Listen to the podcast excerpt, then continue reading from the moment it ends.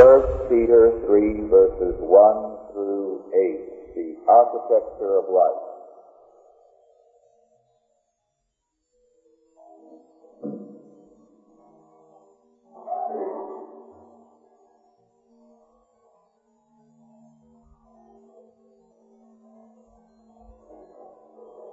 First Peter 3, 1 through 8.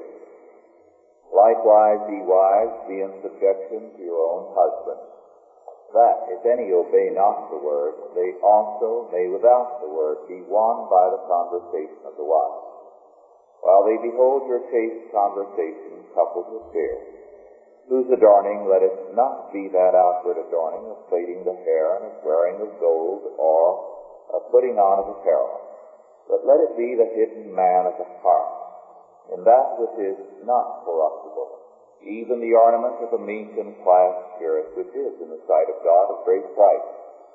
For after this manner, in the old time, the holy women also, who trusted in God, adorned themselves, being in subjection unto their own husbands, even as Sarah obeyed Abraham, calling him Lord, whose daughters ye are as long as ye do well and are not afraid with any amazement.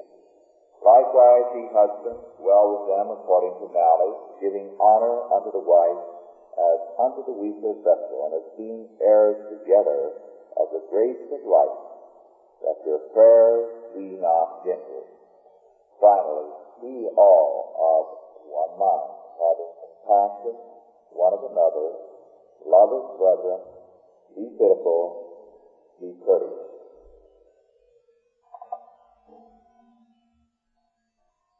We have seen in the past year and a half in our studies of biblical law, it is basic to any understanding of Scripture to realize that all of creation has a law structure. It is impossible to understand this world apart from the law structure of God which undergirds everything. To attempt to understand anything apart from the law structure is uh, to attempt to understand man apart from his skeletal structure. Apart from it, man cannot live. When we recognize that law structure, then we can turn to any passage of Scripture and see that law structure behind many declarations which do not deal directly with law. An excellent example of this is our Scripture. 1 Corinthians, uh, 1 Peter 3, verses 1 through 8. A relationship or structure is here described. It presupposes at every point the seventh commandment, the biblical law concerning marriage, also laws concerning authority, and it speaks of life itself as a grace from God to the faithful. But how is this verse interpreted normally? The usual interpretations are sometimes pathetic.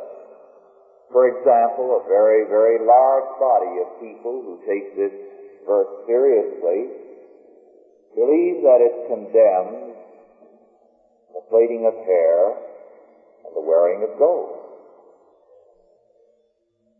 And so there actually are churches, sad to relate, that forbid braided hair and forbid gold jewelry. Now this, of course, is the perverse. Because there is nothing here that forbids these things. In fact, if you are to read this as forbidding the plaiting of hair and the wearing of gold, you've got to go on then and logically be, as some of these fundamentalistic churches are not very definitely, a nudist because it goes on to say, or a putting on of apparel. None of these groups take the logical step and go on and say, you're not only forbidden to braid your hair and to wear gold jewelry, you're also forbidden to put on any clothing, any apparel. But this would be the logic of their interpretation. What, of course, St. Peter here was talking about was that. The adorning, that is, the trust of the individual should not be in the ornamentation of outward things, whether of hairdress or of jewelry or of clothing, but a meek and a quiet spirit, which is in the sight of God of great price. In other words, although very frequently Scripture speaks of the loveliness of beautiful clothing, of styles of hair, of jewelry, and speaks of these as good, it also insists that everything be put into perspective. That there is a structure in the universe a structure which says that everything has its place. That it is only when certain things are taken out of place and out of context that they become wrong. The pure, St. Paul declares, all things are pure. Everything has its place in God's creation. So that it is not the thing which is of itself evil, but man's moral will, man's nature, which puts things to an ungodly use. So that to the pure all things are pure. And to the wicked, nothing is pure. Everything is perverted, everything abused.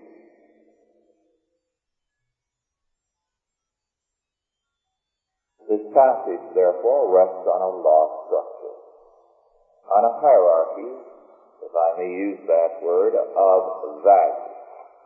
What St. Peter is talking about appears in the second chapter, the ninth verse, that ye are a chosen generation, a royal priesthood, an holy nation, a peculiar people, that is, a unique people, that he should show forth the praises of him who hath called you out of darkness into his marvelous light.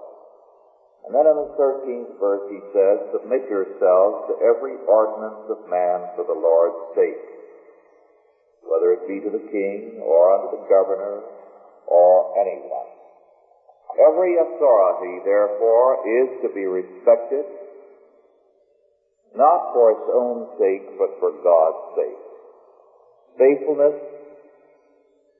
requires of each that we meet our responsibilities in our appointed place, that your prayers be not hindered. The prayers of a man or the prayers of a woman are hindered if they do not meet their God-given responsibilities. If they are not of one mind, having compassion one of another, loving one another, pitiful, courteous, not rendering evil for evil or railing for railing, but contrariwise blessing. Only so, the ninth verse of the third chapter says, can you inherit a blessing from God. There is a structure. And all things have their focus in God. Every area of life must be God-centered. For to live life on terms other than God's law allows is to deny Him. We have, however, today a humanistic reordering of life.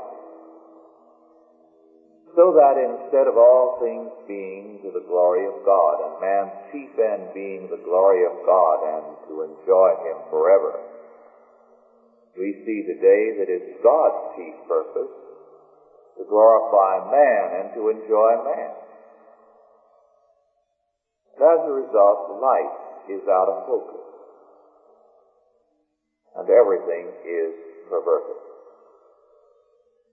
The humanistic reordering of life is very vividly described in a recently published book, a very superb biography of Louis XIV by Dr. John B. Wolf. And in the course of his analysis of Louis XIV, he calls attention to the construction of Versailles, one of the greatest buildings ever put up by man. A building which not only influenced the construction of every other palace that was subsequently built, but also government centers.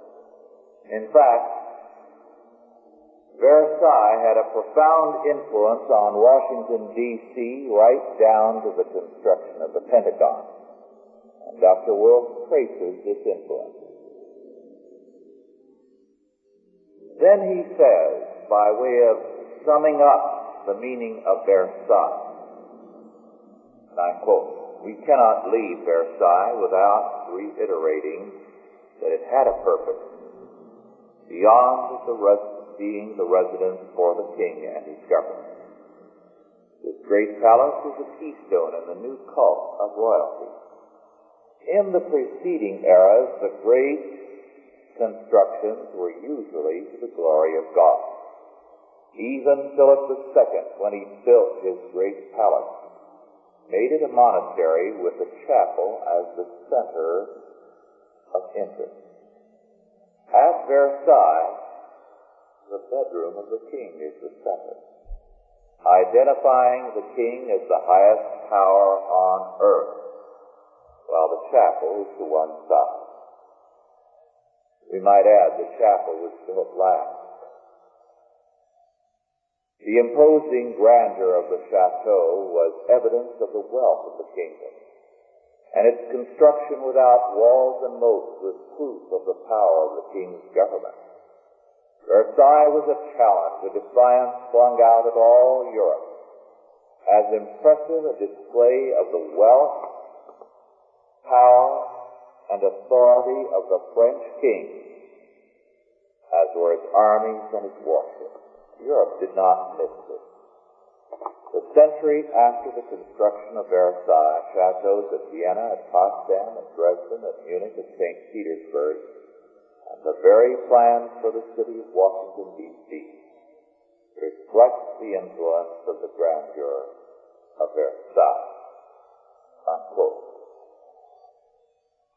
Versailles was significant, says Dr. Wolf, because now in the very construction of buildings, humanism came into clear focus. Man was central.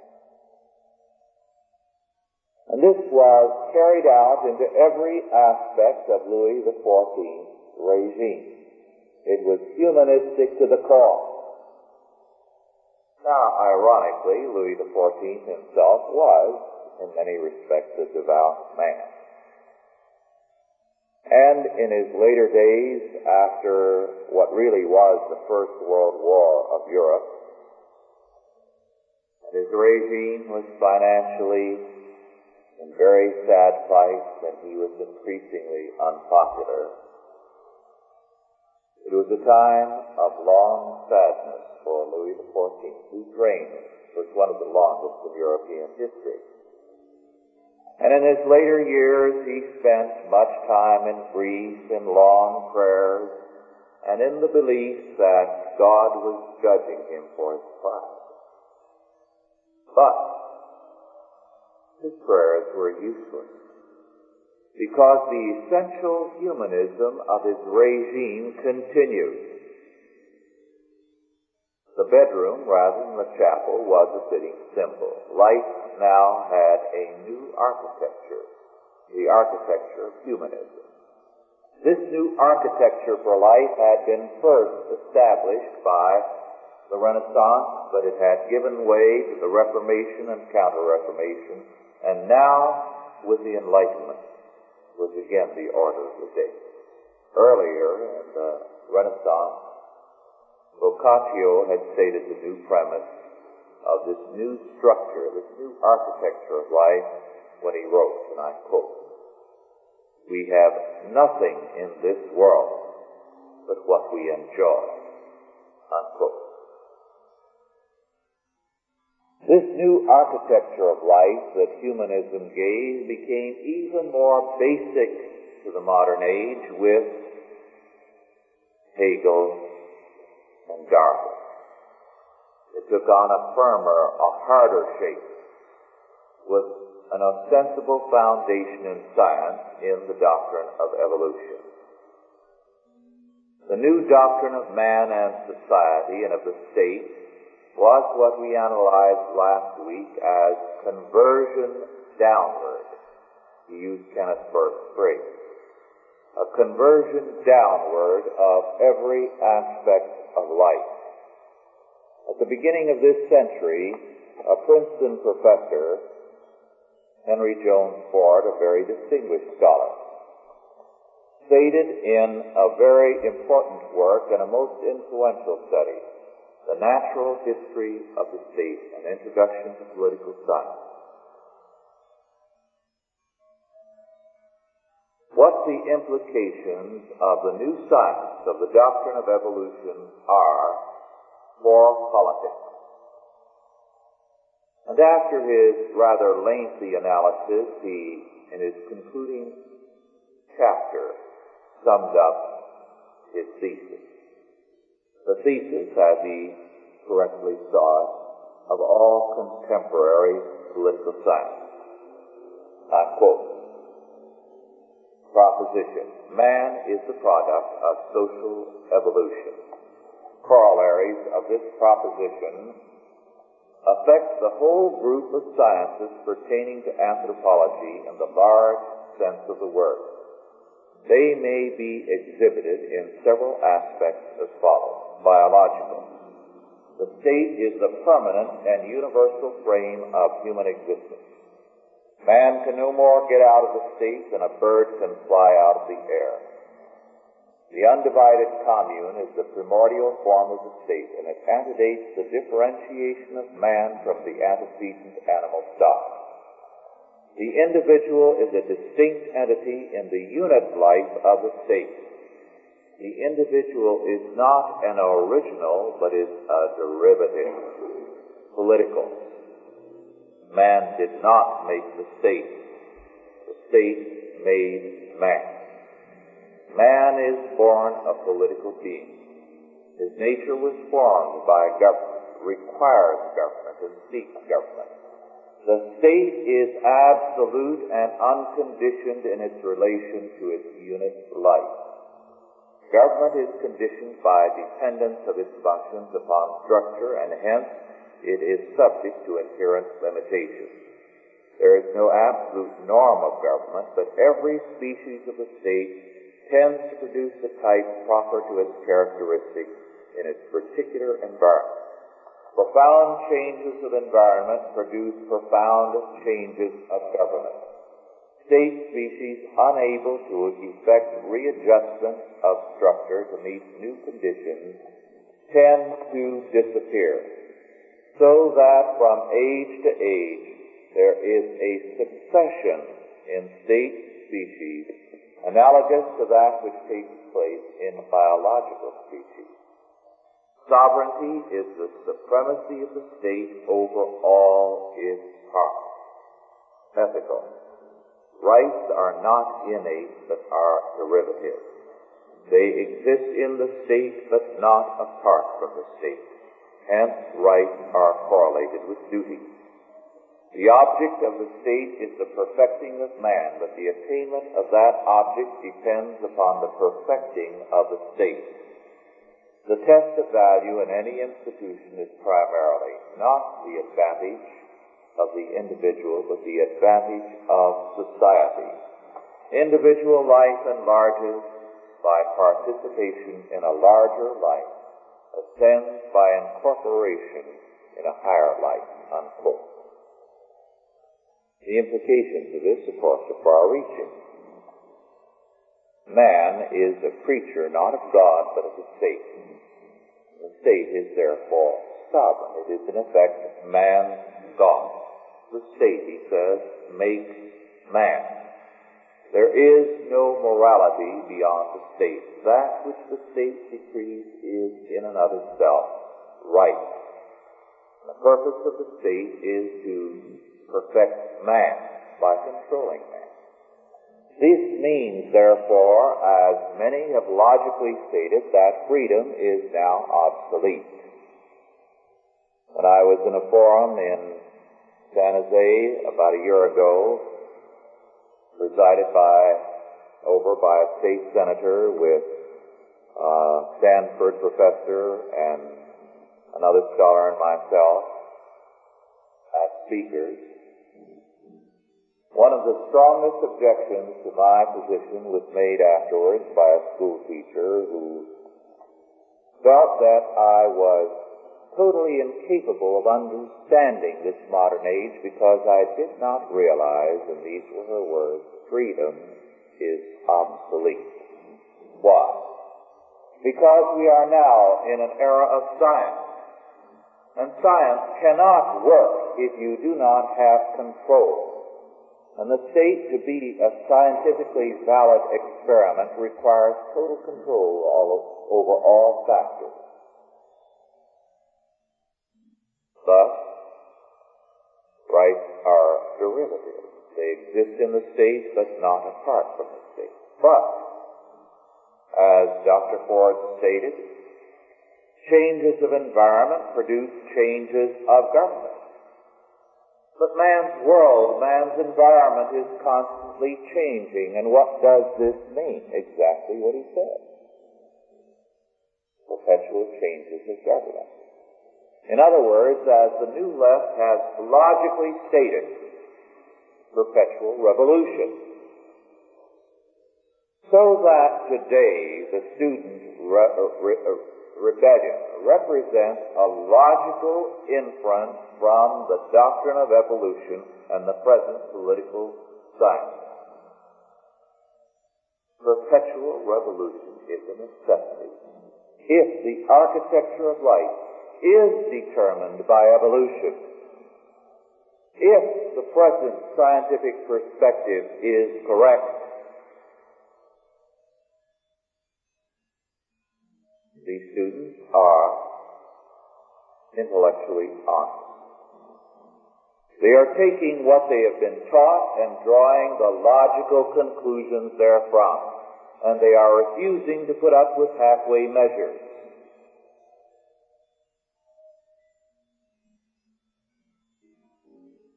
We, in terms of Scripture, accept the fact that God is God, creator of heaven and earth, then we must draw the logical conclusions from our basic premise. For its thesis was sound, and the students have done justice to it.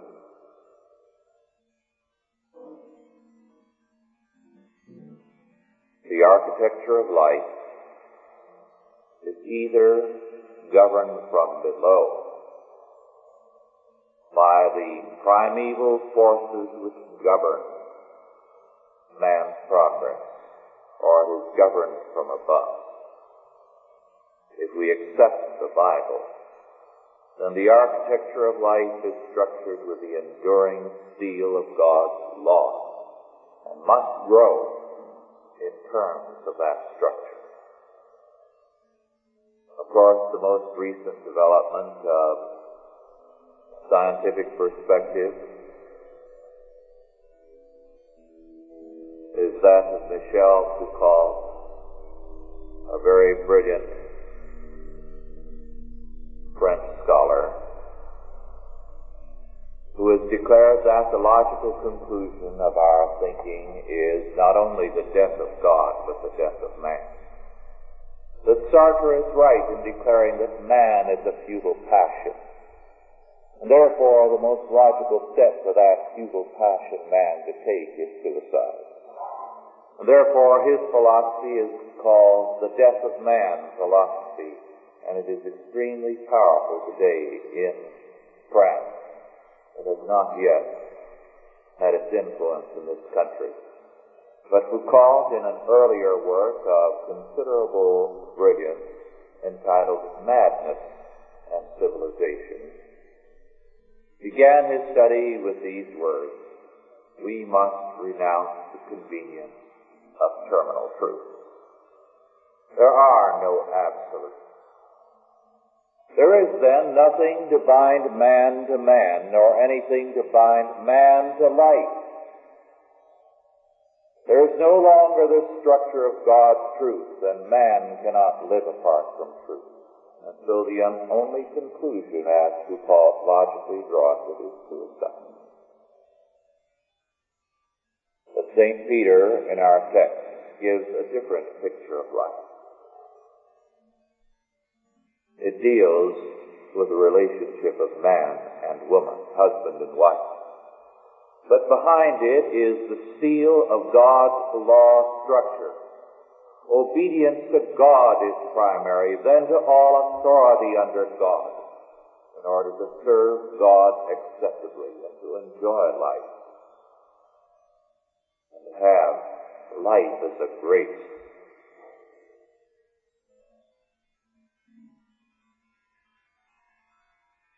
unless we see the totality of the structure and fulfill our relationship to God and to one another in God. To be of one mind, to have compassion one of another, to love, to be pitiful, to be courteous, not rendering evil for evil. Then our prayers are not hindered, and we inherit not judgment, but a blessing. But today, too much of Christianity itself is humanistic. Anything which makes man or the things of man or man's goal the end of life is humanism. Be God centered means to seek first the kingdom of God and His righteousness. Today, on the one hand, we see among our Roman Catholic brethren that the church is equated with the kingdom, so that the church is made the be all and the end all of the believer's life. This is humanism. It makes an institution basic rather than kingdom of God. On the other hand, Protestantism, being mostly amillennial or premillennial, despairs of the world. And so it says to people, come into the church for your refuge from the tribulation and all the evils that are to come. And so again, it limits the kingdom to the church. And it does not see God's purpose of reconstruction. God's power to be manifested in every realm of life. So that in either case, the structure of life is reduced to the church. And this is humanism. It is a reduction of the whole counsel of God. St. Peter did not, as we saw, condemn clothing or gold and silver or lovely hair. They have their place. And so too do church, state, school, and all things else have their place. So too do our feelings have their place. But we can never say that how I feel about something is more important than my duty under God. To do so is to be guilty of humanism chief end of man is to glorify God and to enjoy Him forever, to magnify God in every area of life.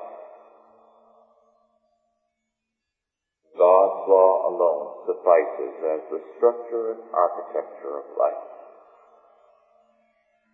Apart from that, our prayers are hindered.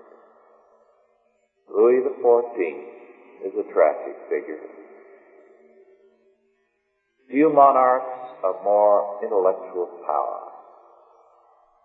Few monarchs who achieved more in their lifetime. And yet, his latter years spent in tears and in prayer.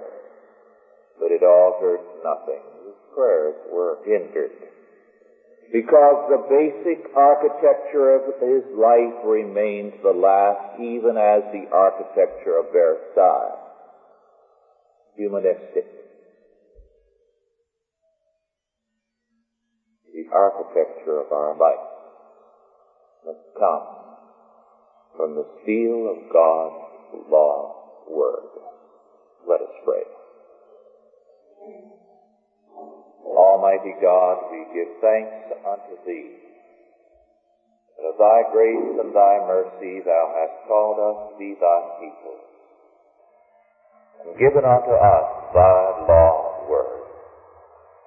Make us ever mindful, our Father, of Thy sovereignty, so that we never may put an institution, ourselves, our feelings, above that which Thou dost require of us. Give us grace to serve Thee as we ought, to rejoice in Thy blessing, in everything to give thanks, knowing that this is Thy will for us. Bless us for this purpose in Jesus' name.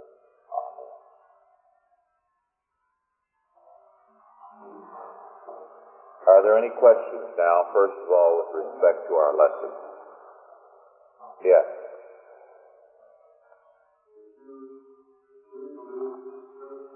I, I can't hear you.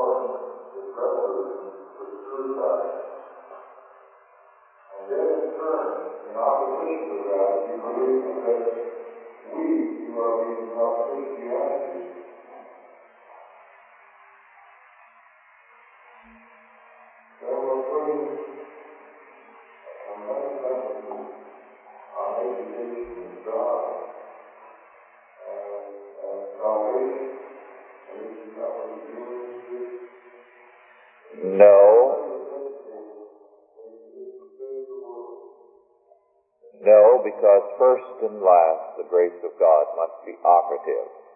But God's sovereignty does not destroy human responsibility. We have an obligation, an urgent obligation, to teach. Because apart from that, we are guilty. And we have this requirement from our Lord Himself, who said, Go ye unto all nations. And He said, teaching them all things that I have commanded you.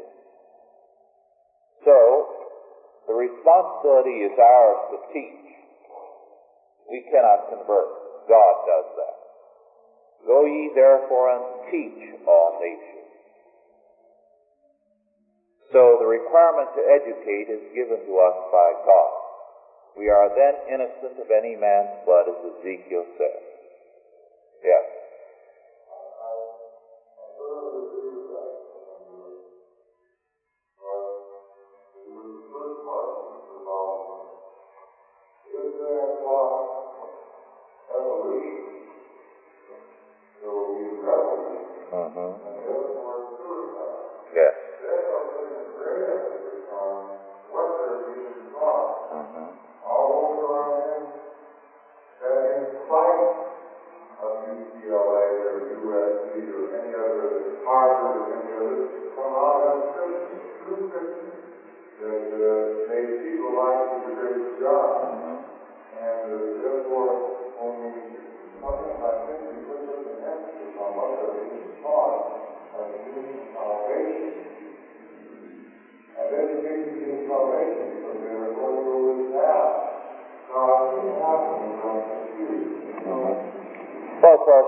Them are going in terms of what they're taught. The overwhelming majority, I think, definitely subscribe to this. The more intellectually vigorous carry it to its logical conclusion.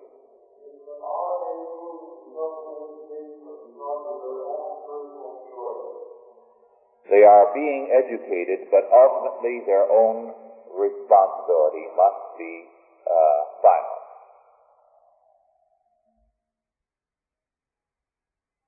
question? Yes.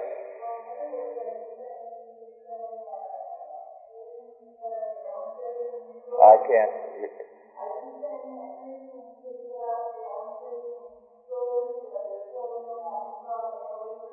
Very definitely. Very definitely. Christians should set up Christian schools. Because the public schools are socialistic schools, they are humanistic schools, they are very successful in teaching statism. This is their purpose. There is no such thing as neutrality or objectivity.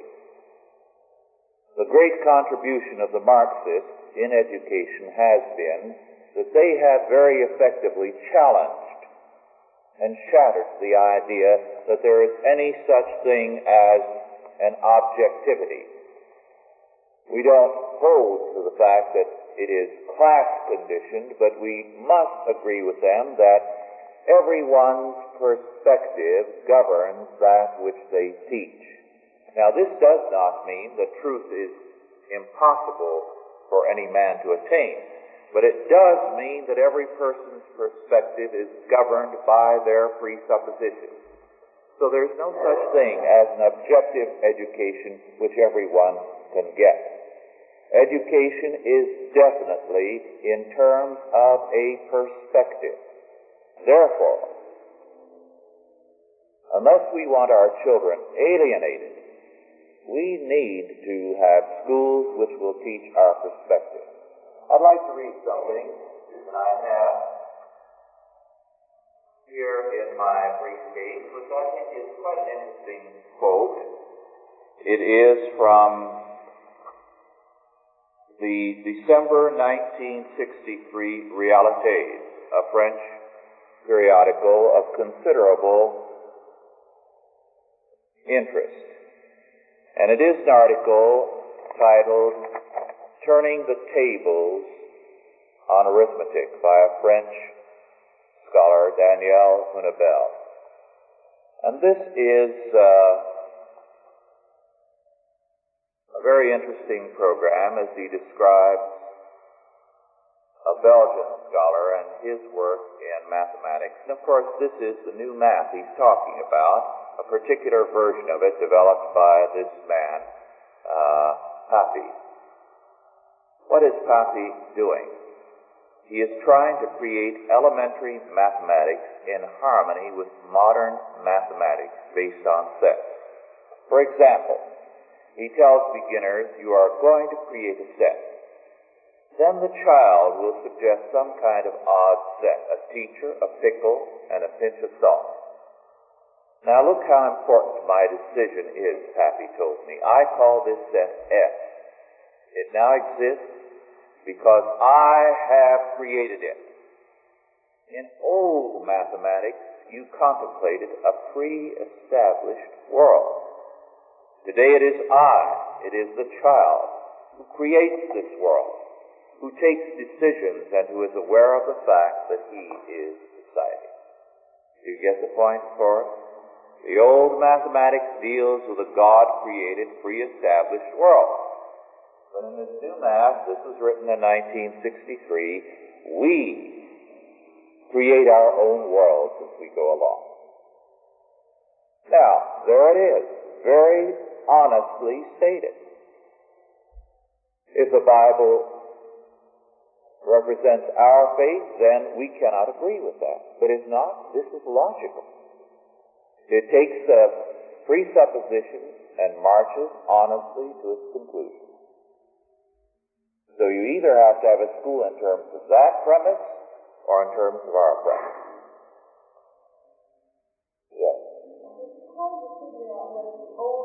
Of this and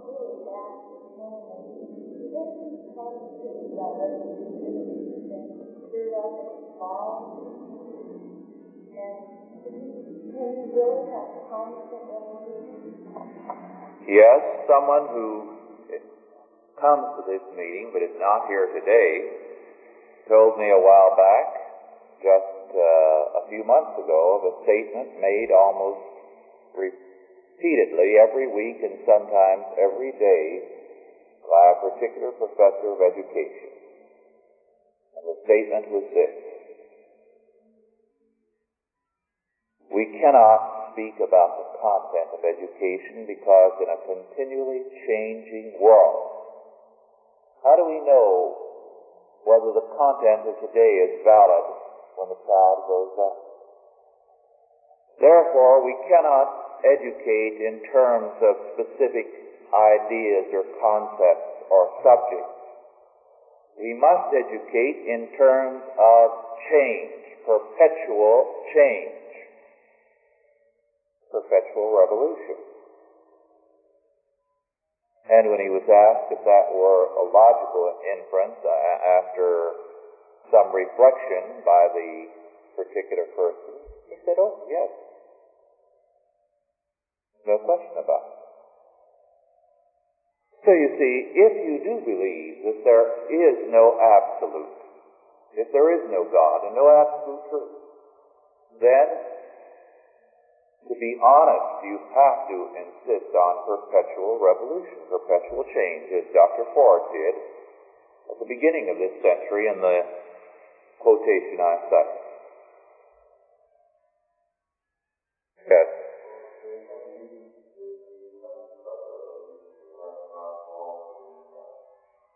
What's that?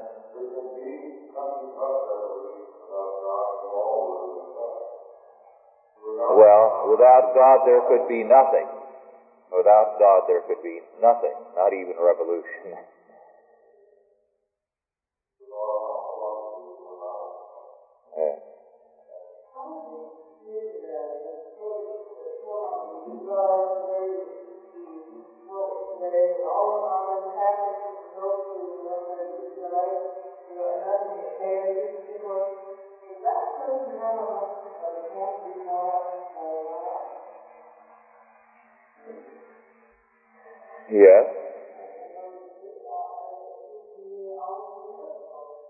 It is always a miracle wherever they are converted.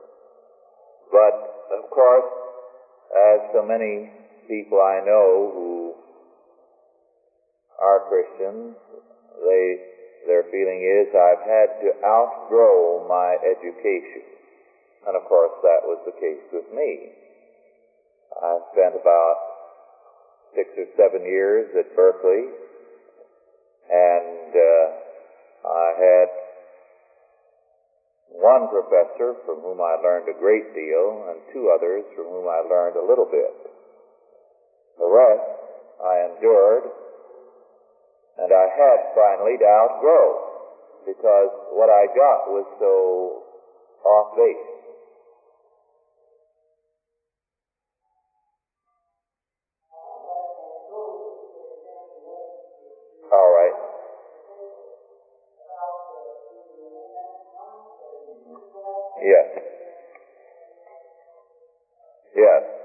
Is with respect to the International Monetary Fund and its announcements with respect to paper gold. Is that the case? The paper gold, of course, has been widely announced and uh, what it amounts to is a bookkeeping entry. What is the need for paper gold? It's precisely this.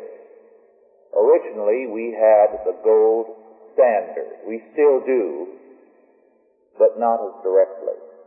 The gold standard meant that nations and businesses, as they settled up accounts at the end of a year or a stated period, if there was any balance, it was settled in gold, the one paying the other their indebtedness in gold.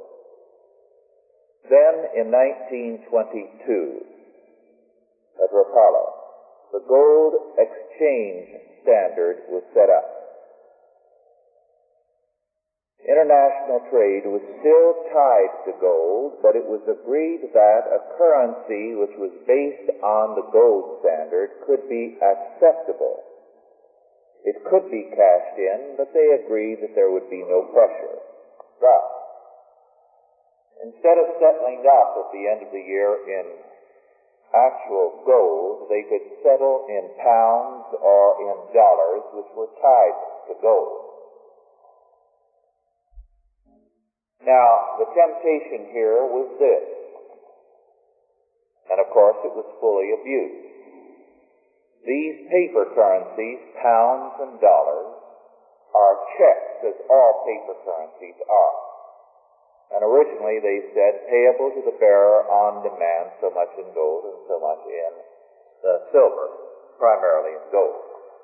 However, both countries began to issue several times as much checks overseas as they had reserves. We have, we claim we have still 10 billion in gold. We have a, a minimum of 39 billion in paper dollars outstanding in the hands of foreign governments. Some put it as high as 50 billion.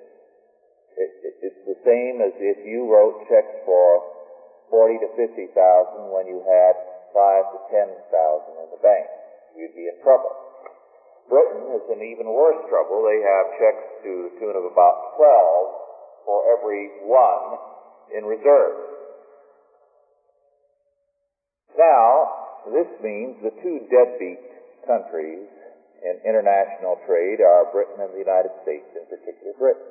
All of them are to some degree uh, in trouble. So they don't want the checks cashed. And they're begging that they don't cash in too many of them. So they want a third see, from the gold standard to the gold exchange standard. Now, they're setting up the special drawing rights, or SDRs, against which every country has to deposit with the IMF so much in gold. Then, against this gold that is put up by various countries, the countries who cannot get a loan from everybody else, in other words, the bad risk countries, and then get a loan, which will be a, an entry in the books. There won't be anything printed against it. They'll be given so much credit in foreign trade. Now, this really amounts to nothing because the total amount of SDRs for the next three years is $9.5 billion.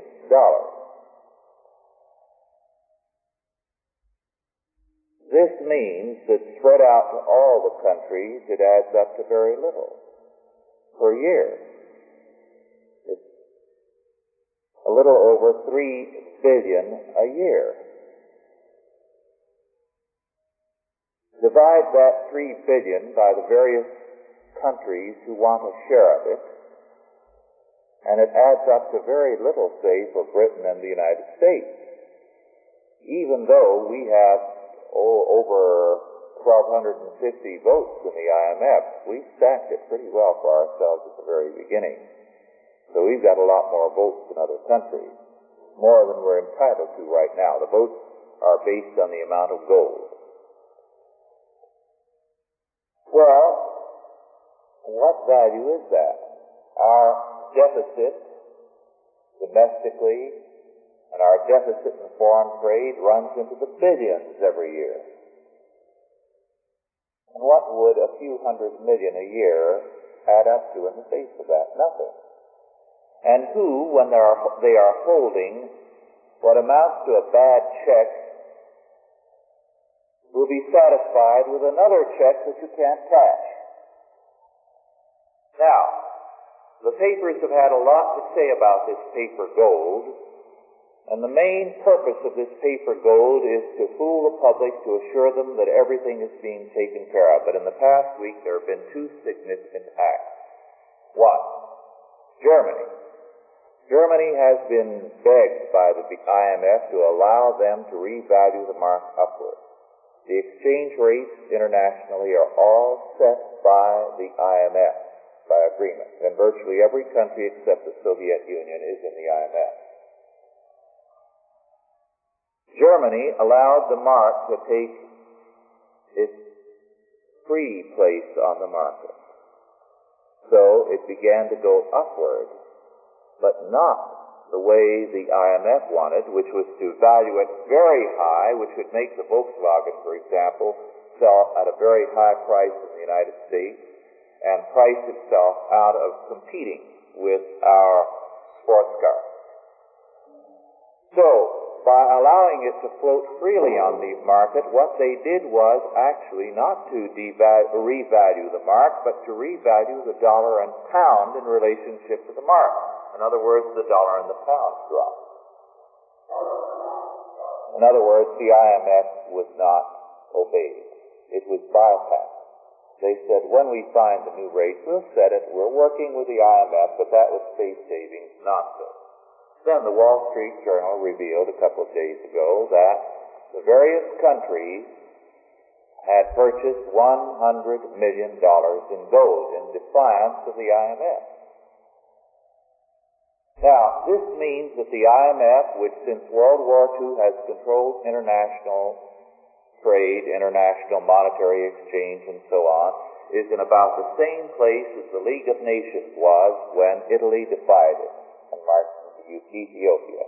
It's continued to exist for some time after that.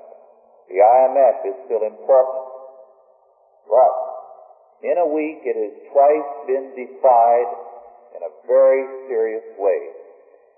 So it looks as though increasingly the IMF will be important as a public relations media uh, whereby the uh, public will be given the idea that international finances are being brought under control and there is no problem.